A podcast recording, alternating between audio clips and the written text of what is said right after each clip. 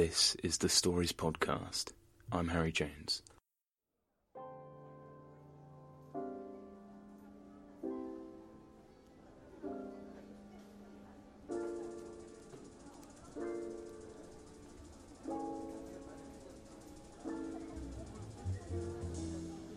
The occasional clink of a shot glass accompanies the light conversation around the room as drinks are downed, spilled, and trodden into the carpet.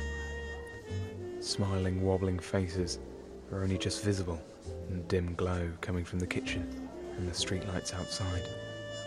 The party seems to be nowhere close to finishing. As more music playlists are shoved through the speakers, it makes a difference. Nobody is listening anyway.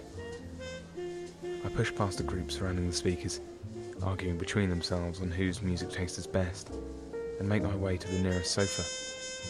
I recognise only but a few faces in those dense crowds, though even then, I still don't know them, as they laugh and cackle, trip and fall on thin air. The nightlife is always the most interesting, I think to myself. In vino veritas, in wine there is truth, I suppose is the order of the day. A stranger comes up to me, whom I assume is a stranger, who might as well be my closest friend for all I know, and offers me a murky bottle.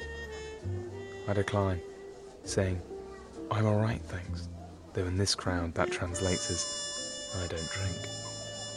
She lowers the bottle, with some distaste, and replies with a solitary response. Oh. I felt eyes glaring at the back of my neck as the music was drowned out by my own anxiety. I was wrong.